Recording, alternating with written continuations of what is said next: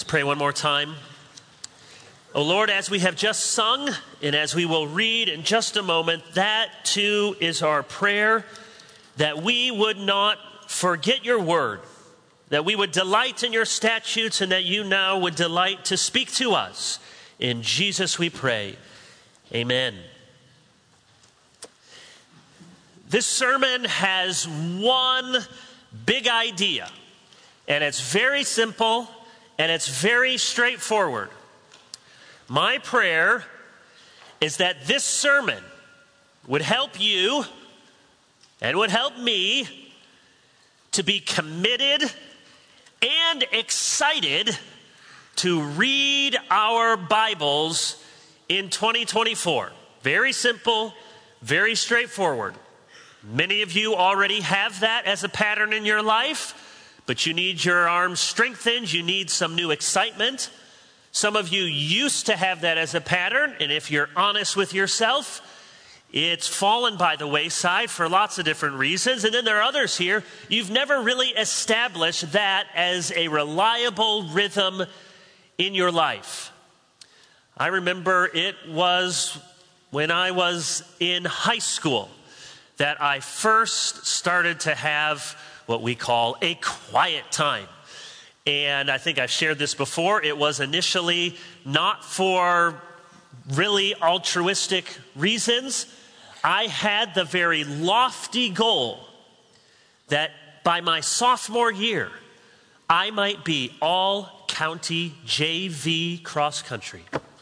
And so I resolved that I would pray every day toward that end, a very noble prayer, which the Lord did answer. I don't have the gold chain and the medals for all county JV, but uh, I prayed. And so sometimes the Lord gets you started for reasons that are a little bit selfish, maybe. And yet, beginning in high school, I prayed, didn't know where to start, so I started at Romans and just prayed a chapter a day. Then eventually started with a devotional book. I had these friends. I went to a big public high school but I had these strange Baptist friends. No jokes, that strange and Baptist, they don't always go together, folks. But these wonderful Baptists, they had this thing, and they would be there in the public school cafeteria. And I was, you know, grew up reformed and great family, but, you know, sort of trying to prove myself uh, with my friends. And I don't know if this is the case at all anymore. But it was when I was in high school. You had to, to sort of prove that you were with it. You had to come to school on Monday knowing what had happened on Saturday Night Live on that Saturday before.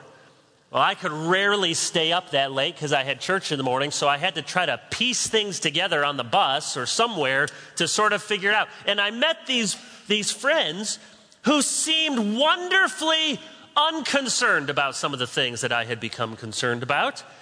And they were there and they would talk about what they were reading in their Bibles and talk about their prayers and talk about things. And it was uh, time for me to sort of have the lights go on and say, well, what am I doing? It's never too late and never too early for you to be committed and excited to read your Bible. Now, I know some of you hate New Year's resolutions.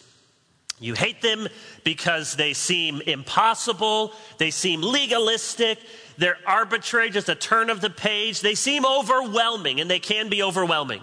If I kept track of every book or article I've read that instructed me, if you would just do this for only 15 minutes a day, I wouldn't get through those exercises 15 minutes a day until the afternoon.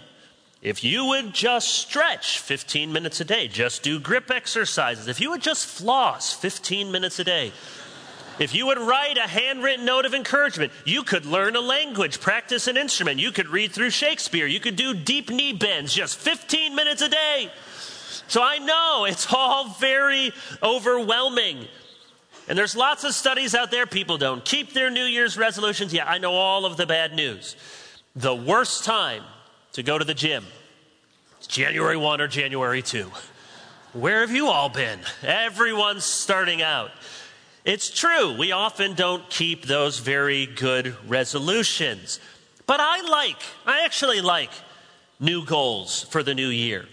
I appreciate having a new start, getting to reset the calendar, having something to aim for, even if more often than not I don't fully hit what I've aimed for. But try a new routine, attempt some better habits, even if I rarely make them all work. So today, December 31st, is a great day for you, whatever age you are 100 years old or five years old and just learning your alphabet. Today's a great day to think and to plan and dream about what you might do in the new year relative to God's Word. There is no habit in your life more important than reading your Bible.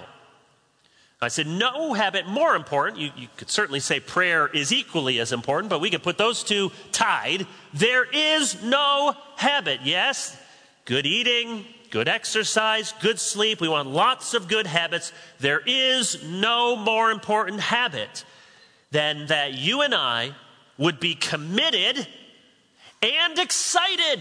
So, not just committed, not just an act of the will, but excited to read our Bibles in 2024. If you leave this sermon just with the commitment, that will last maybe a, a couple of weeks. But you also need an excitement, not just a have to, all right, another New Year's read my Bible sermon, but a get to. I can be in the Word. Our text this morning is from Psalm 119, the second stanza, verses 9 through 16.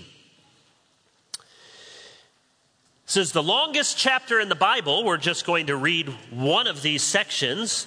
As you may know, Psalm 119 is an acrostic poem. So you can see in your Bibles, it has the heading Aleph, Bet, Gimel, Dalet. Those are the letters of the Hebrew alphabet, 22 letters. And so each of these, in eight verses, repeats each of those letters in that stanza. So verse 1 begins with Aleph, verse 2 begins with Aleph, verse 9 begins with Beit, 10, 11, Beit, Beit, Beit, and so forth. 22 stanzas, each with eight verses, each that repeat that letter of the Hebrew alphabet. The theme in this chapter is the all surpassing importance of the Word of God. And there are at least eight overlapping words for Scripture in this chapter. They're used each around 20 to 25 times. You have the law, reference to the Mosaic covenant, the Pentateuch, but all of Scripture. Testimonies, speaking to the witness of Scripture. Precepts, detailed instructions. Statutes, binding rules. Commandments, those authoritative obligations from God.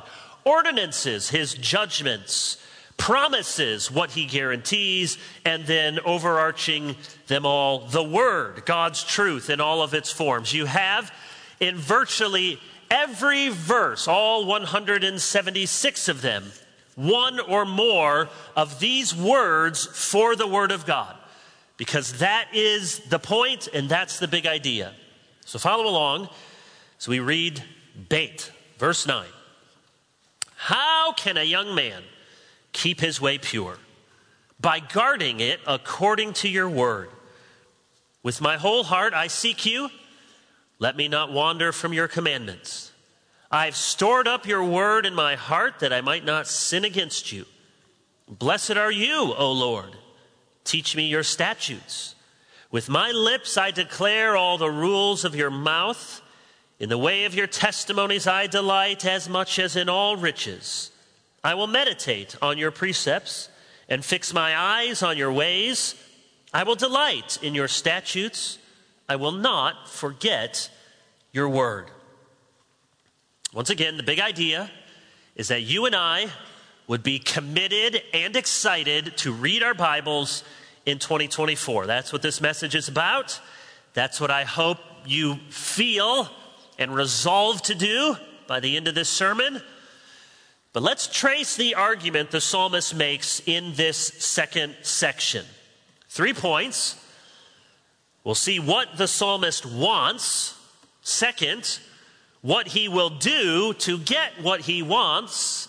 And third, why he wants what he wants. So here's the first section what the psalmist wants. Notice the desire of the psalmist's heart. He says in verse 10, With my whole heart I seek you. So he wants to know God. He wants a relationship with God. He wants to be near God. He wants to experience the favor of God. And in particular, in this psalm, he wants to obey God. He says in the second half of verse 10, Let me not wander from your commandments. The second half of verse 11, that I might not sin against you. That's what the psalmist wants. We see it most clearly in the first verse of this stanza as the psalmist asks the famous question How can a young man, or we could put in there a young woman, how can a young man keep his way pure?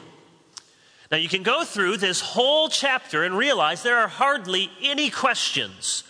It's all statements, it's all matters of indicatives or exhortations. There are hardly any questions. And the other questions tend to be rhetorical questions, questions of lament. When will you comfort me? Or when will you judge those who persecute me? So it says something that one of the very few questions in this psalm is this particular question. And I wonder, as you head into 2024, what questions are you asking in your head? How can a young man get ahead in life? Maybe that's a question in your brain. How can a young woman find the man of her dreams? How can I get into the school that I want? How can I meet my academic or athletic or vocational goals? Maybe very practically, how can I afford my groceries? How can I find the job I've always wanted? How can I get into a better house? You may be asking those questions. They're not bad questions, some of them are very good questions. This doesn't tell us that you can't think about life's many questions, but it is worth asking yourself and I ask myself, is verse 9 a question that even enters my head coming into the new year? Of all the things you're concerned about, all the things you care about, all the questions you have when your mind is wandering and rumbling around in the car or in the shower, do you ever think this question? God, how am I going to be pure? How can I keep my way pure. Now, when, when we hear the word pure, we think purity and we think sexual purity in particular. And that's part of it, but it's certainly broader than that. The beginning of the second stanza in Psalm 119 is likely saying the very same thing as the beginning of the first stanza. Look at verse 1. Blessed are those whose way is blameless. And then verse 9, how can I keep my way pure? So don't hear pure and just think, well, this is a message about sexual immorality. That's part of it, but it's much bigger than that. It's likely meaning the very same thing as he says in verse 1. He's asking the question, not just, okay, how can I get my, my internet habits under control, but how can I walk blameless? That word blameless in the Old Testament might trip you up. It doesn't mean sinless perfection. Nobody does that. Nobody did that except for the Lord Jesus. But blameless rather means how can I walk in a reliable pattern of faithfulness and obedience? Such that when I sin, I repent and I receive forgiveness and I turn around and I walk in the right direction.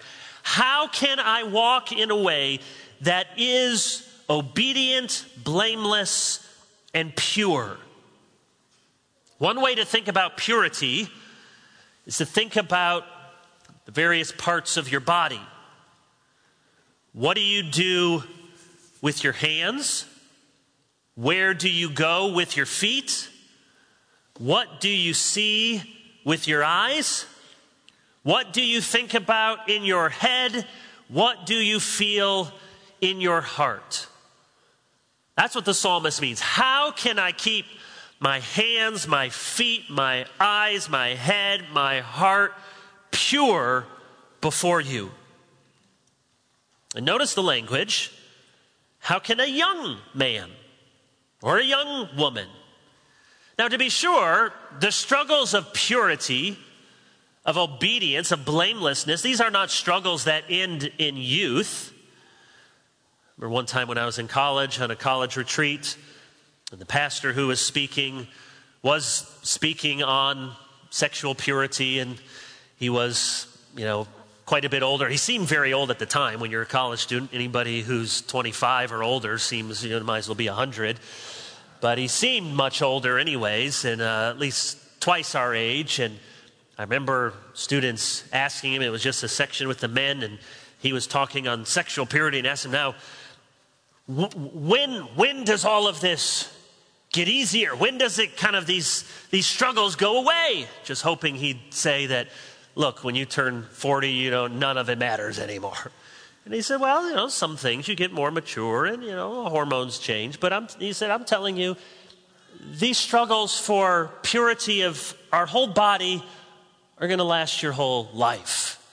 It was sort of encouraging and sort of, oh, we were hoping for just a, a secret answer, some quick fix. So, no, this is not something that only affects the young.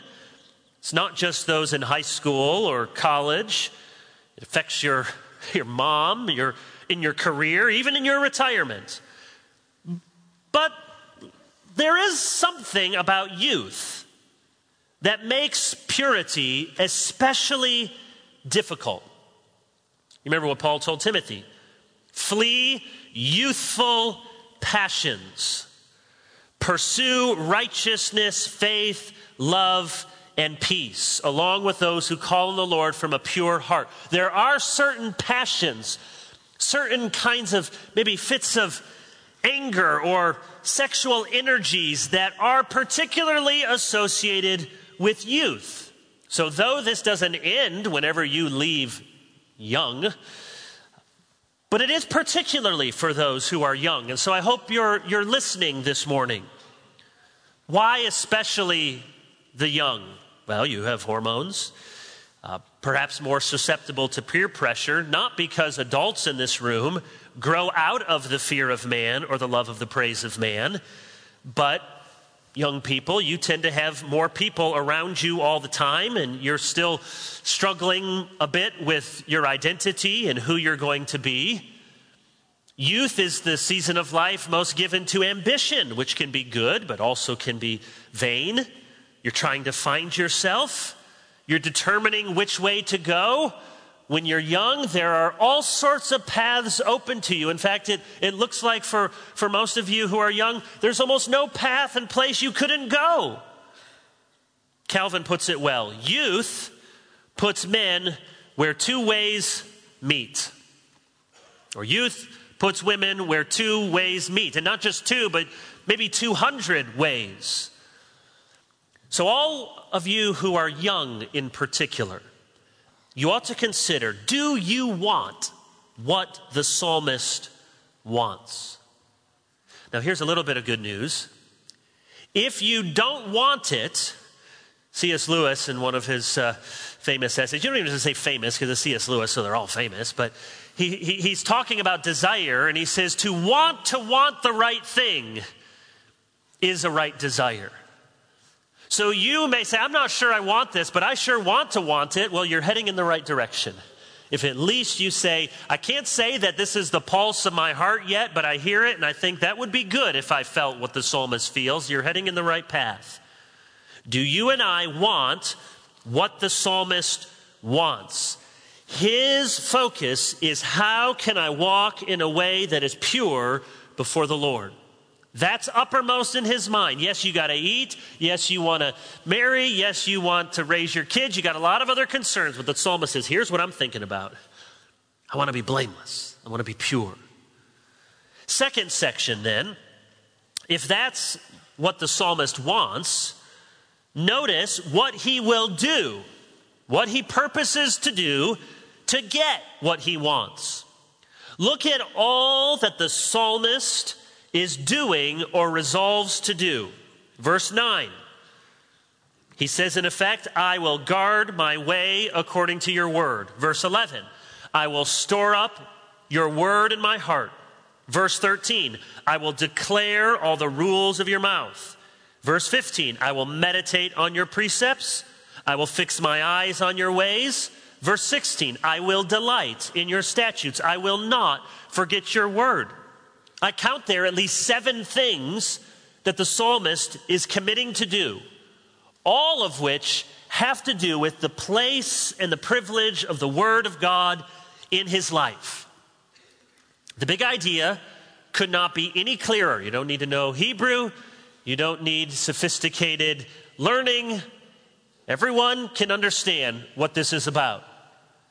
It's about being a man or a woman of the book. All of these commitments, all of these I will statements are ways of getting at the same point with slightly different shades of meaning. So he says, for example, in verse 10, let me not wander from your commandments. That's what often happens. We don't even mean to, but we, we wander. All of us who are parents have had the frightening experience of some child, and you can talk later around the dinner table which child is particularly prone to wander, Lord, I feel it. Uh, to get lost in the grocery store, lost in the park, they wander around. And they may not even mean to. They may have just got their head turned around. They may have seen a squirrel and just walked in some other direction. It happens to us as God's people sometimes. We didn't wake up one morning and say, I want to be disobedient, but we wandered. The psalmist says, Let me not wander. Would you bring me back? Let me seek you. Let me be undivided. The psalmist says, I will declare, verse 13, declare with my lips, because it's not enough friends. It's not enough that you just have somewhere in the attic of your mind a nice statement of faith, or you say, Of course, yeah, I believe things about Jesus. Of course, yeah. I can sign that. I, I can say the Apostles' Creed without crossing my fingers. I can even say the Nicene Creed a little bit more without crossing my fingers now. No, it's more than that. Can you declare it? Will you speak it? All of us speak about the things we love. You easily talk about foods you love, restaurants you love, sports and teams. Or did you see this movie? Or I just binge watched this show? Or would you look at this funny clip? Or can you check out this wallpaper? We all talk about things that we love. Do you talk about the Lord? Do you talk about His Word? If you say, Well, I'm not sure that I do because I'm not sure that I love it, well, it goes both ways. Then start talking about it and you'll start loving it more. I will meditate, verse 15, meditate on your precepts. So, a slow rumination, to chew on it, to mull over it, to think about it, to pray through it. This means to chew the Word of God, not like a cat, but like a cow. I've told you before, just about the first thing I do in the morning is feed our cats. First, I think, why do we have two cats? But then I, I feed the cats because I'm the first one up and I get them their, their tin of this gravy sauce pate and they're just loving it. And then I, you know, give them a little back rub. We have a little devotional time there with them. And, but they go, now I'll give the cats credit for this. They do, they are hungry. So they fit in with the psalmist's description in that way. They're hungry. But they get to that dish, and it's, I won't do my cat impression, but if you've ever seen it, it's just, just devour it, just all over. Big fat one nudges the little skinny one out of the way, just goes to it. And it's 10 seconds later, it's gone, and you're not getting that special treat until the next morning. Don't be a cat, be a cow. You know, you've seen a cow because they got all those stomachs.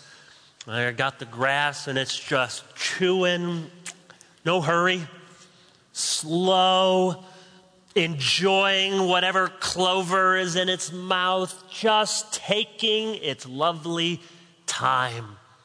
Think about that tomorrow. You will. You won't remember anything else about this sermon.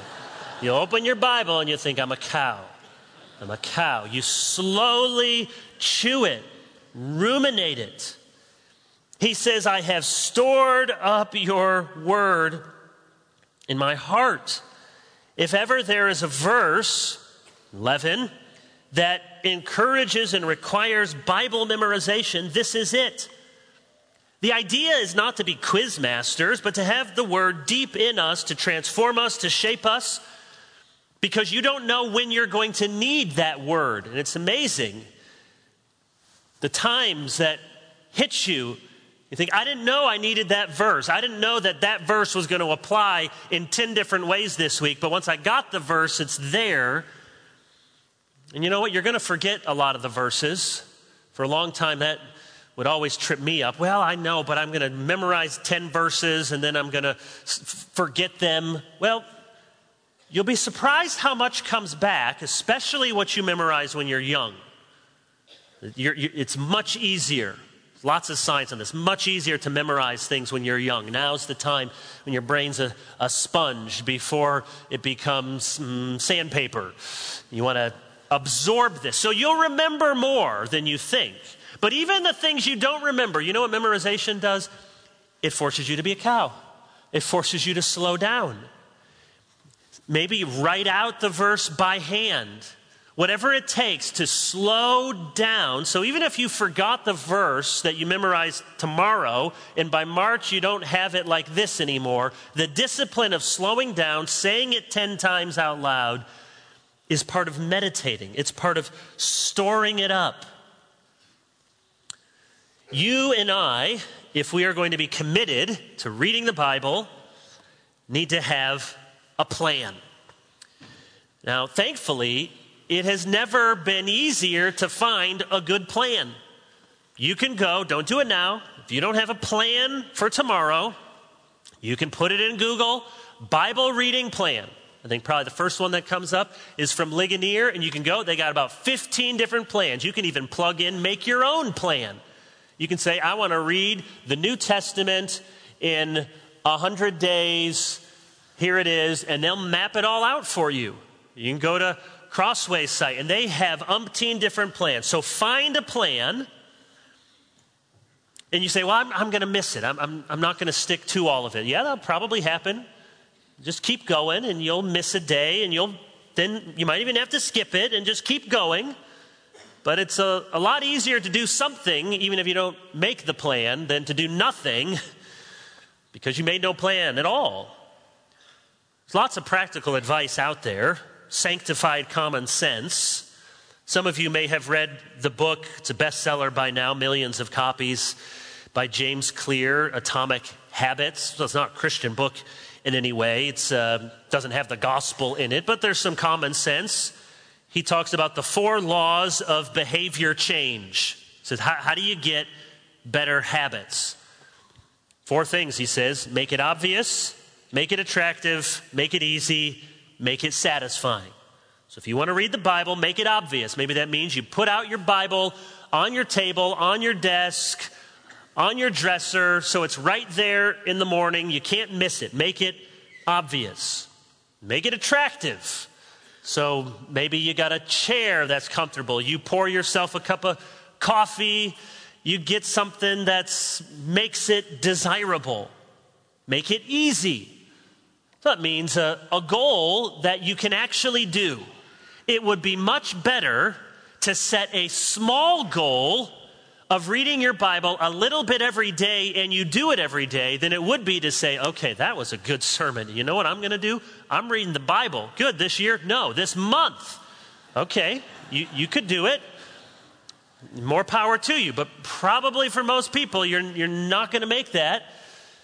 So it'd be better to have a little bit, even if starting out for you is five minutes, is one chapter, is, is half a page something. Make it a goal that can be accomplished and then make it satisfying.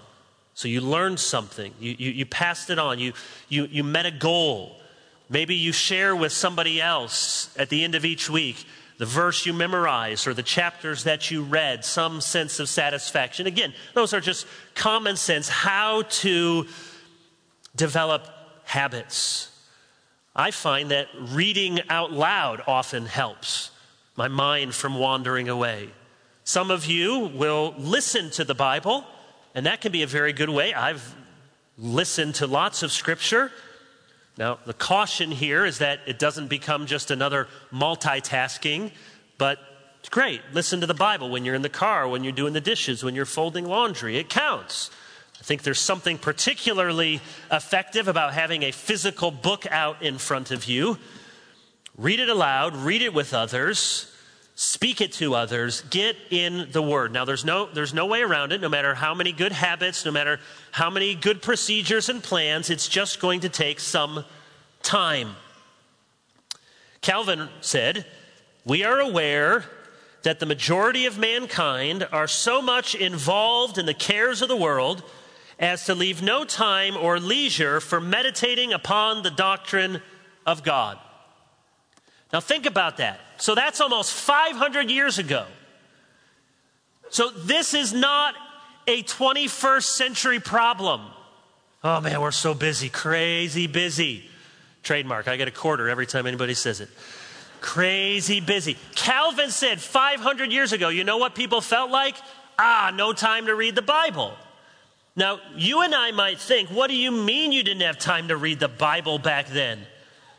You didn't have to fill out insurance forms, you didn't have to commute through traffic to work, you didn't have soccer games for the kids, you didn't have to travel for work, you didn't have TV or movies to distract you, you didn't have the phone or the internet. Man, you must have had a lot of time. And you know what they would probably say? Wow, you can go anywhere on cars and planes, and you have machines that wash your clothes, and ovens and microwaves, and you can just go to a store and buy all the food you could possibly want, and your houses heat and cool themselves. And most of you don't have to go work in the field, and you don't have to wonder when your lights are going to turn on. Why don't you have time? the point is that people are always busy. It's true 500 years ago, if the Lord tarries, it will be true. 500 years from now, you have 24 hours in a day. So it will take some time. I've said this before to paraphrase John Piper. Maybe God invented Facebook and Twitter and Instagram to remind us that we really do have time to read our Bibles every day. That's a little convicting, as it should be. This is what the psalmist is determined to do to get what he wants. He wants to be pure. What he will do is meditate on the word. Finally, why does he want what he wants? Well, there's lots of reasons all throughout the Bible. You could say, well, he wants to glorify God. That's certainly true. Jesus says, if you love me, what? If you love me, you will have wonderful, ecstatic experiences. No, he doesn't say that. Those are good. If you love me, you'll have praise music on in the car. If you love me, you'll have a lot of Christian books on your nightstand. Well, all of those are good, but you know what Jesus said if you love me, you will obey my commandments. The child says to a parent, I love you so much. I just got all these great feelings for you but I just can't listen to anything you say. It's a very complicated emotion, mom. We try saying that to the Lord. No, if you love me, you keep my commandments. So, surely one of the reasons he wants what he wants is because he wants to glorify God, to please God. But also because this life is good for him. To walk in God's ways is not just willpower, I'm going to do it because God wants it, and here it is. This is actually the best way for you to live. Proverbs 2 For wisdom will come into your heart, and knowledge will be pleasant to your soul. Discretion will watch over you, understanding will guard you, delivering you from the way of evil. That's what the Word of God does in your life. In his commentary on this chapter, Derek Kidner highlights four benefits of Scripture liberation, light, life, and stability. I tried to come up with another L word. Lastingness is the closest I could find. So the Word of God is liberating, it sets you free from sin. It gives you light, it's the antidote for darkness. It gives you life, deliverance from death and misery. And it gives you stability, that is, hope and certainty instead of confusion and despair. Over and over in this psalm, we read that the Word of God is the psalmist's delight. God's not asking you to read IKEA instructions. You say, You don't read them. I know, that's why I never can figure it out. He's not asking you to fix everything in your life with an Allen wrench. He's giving you something better than microwave instructions. He's giving you the Word of God, which is delightful. Is it delightful to you? If you were reading a letter from someone, and that letter talked about the most massive, glorious, beautiful thing in the whole world, you'd be interested in it. If that letter was all about you and your life, you'd be interested in it. If that letter was there to help you be better at helping the people around you, you'd read it. If that letter were there to help you be free from all your guilt and shame and to give you the path to live forever, you'd say, I want to read that letter. Well, that's what the Word of God does and more. It's delightful. There's good news here. In it, we meet God. In it, we grow and learn. It's, it's, it's a light to our path.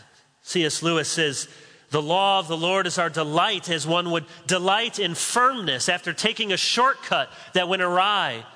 And you find yourself knee deep in muck and mire and you realize this shortcut is a terrible mistake, and then you come out on the other side and you got pavement, you got solid ground. That's the delight in the law of the Lord. It's good for you, it's good for others. Colossians 3:16 Let the word of God dwell in you richly teaching and admonishing one another in all wisdom. This word in your heart will help you be wise. There's nothing that's going to help you be a better husband, wife, parent, friend, church leader, doctor, nurse, plumber, police officer, because you'll be wise. And finally, he wants what he wants because he understands that the Word of God is to be central in the life of the believer and central in the life of God's people. I wonder if you've ever seen this before with Psalm 119. Some of you have done Bible studies on this. Some of you know it's right here in the middle of the Bible. If your Bible opens, there's a good chance it opens somewhere close to Psalm 119. You know it's the longest chapter in the Psalter. You know it's the longest chapter in the Bible, and it's all about the Word. But what we're apt to do with the Psalms is we just sort of think of it like the hymnal. You just kind of turn and just putting hymns together, and you don't realize that there is something of a structure and a pattern here. And how Psalm 119 is placed tells us something hugely important about the role of God's word in your life and among God's people. So just look at this. Turn back to Psalm 107. You say, Pastor's getting wound up when I thought he was winding down. No, trust me, this is the end. Notice Psalm 107, book 5. So there are different books, different collections of these songs in the Psalter, and this is book 5. And there's a pattern here. So, book 5, at least the first half of it, is putting God's people in a spiritual frame of mind to, in a spiritual way, recapitulate and re embrace the steps of their redemptive history. What do I mean? Well, Psalm 107 is about returning from exile. Look at verse 2. Let the redeemed of the Lord say so, who is redeemed from trouble, gathered in from the lands, from the east and from the west. Some wander. So 107, they're wandering. He's bringing them in from exile. Look at Psalm 108. It's about the, the conquest. Be exalted My heart is steadfast. Verse 10 Who will bring me to the fortified city? So, Psalm 107 is, I want you to think about your coming back from exile. Psalm 108, you're coming back into the city and you're going to conquer. But Psalm 109, there's opposition. There's a wicked man, verse 6, against me. There's a rebellion. And so, this rebellion, as you try to retake over the city, has to be conquered, which leads to Psalm 110. Psalm 110 is the most quoted passage in the New Testament from the Old Testament. The Lord said to my Lord, Sit at my right hand until I make your enemies a footstool for your feet. It's a messianic psalm. So you're wandering, you're exiles, you come to the land, there's opponents in the land. What do you need to inherit the land? You need the Messiah to come. You need the Lord in his temple to come, the future king of Zion, which leads to Psalm 11 and 112. Praise the Lord, praise the Lord, because what do you say when the Messiah has come to his city, has conquered your enemies, has given you a home once again? You praise the Lord. Continuing, 113 through 118, praise the Lord, sometimes called the Egyptian Hallel. Hallel means praise, hallelujah means praise, Yahweh, praise the Lord. It's likely that this is what they sang, Jesus and the disciples, on the night of his betrayal, the Egyptian Hallel, because it's these hallelujah songs that have to do with their deliverance from Egypt. So 110, the Messiah is enthroned. Hallelujah, 111, 112. Egyptian Hallelujah, 113 to 118. And then, skip ahead, 120 begins the Psalms of Ascent. So those are the pilgrims now who are going to go up to Jerusalem. Why? Because there in Jerusalem the king dwells and we praise him. So, what's right in the middle? The longest chapter in the Bible, Psalm 119. Do you see the pattern? We've returned from exile. We've conquered the land. We've overcome our enemies because the Messiah has been enthroned. We sing his praises. We sojourn to his temple. And what has primacy of place there in this new Zion, in this redeemed city where Christ, the Messiah, dwells? Well, it's obvious. That's the place where the Word is central. What represents the establishment of Christ's holy reign and rule? It's obvious. It is the unfailing inerrant, immovable Word of God. That's what this church and this pulpit has been about for more than 40 years. We pray it will be so until Jesus returns. Unapologetically, absolutely central. You say, well, shouldn't you make Jesus central? Well, of course, Jesus is central, but here in this Psalter, when Jesus is enthroned as king, he puts the Word of God right in front of us. The scripture is how Jesus rules his church. The scripture is how Jesus means to rule in your heart. If you want more of Jesus, if you want to follow Jesus, you need his book.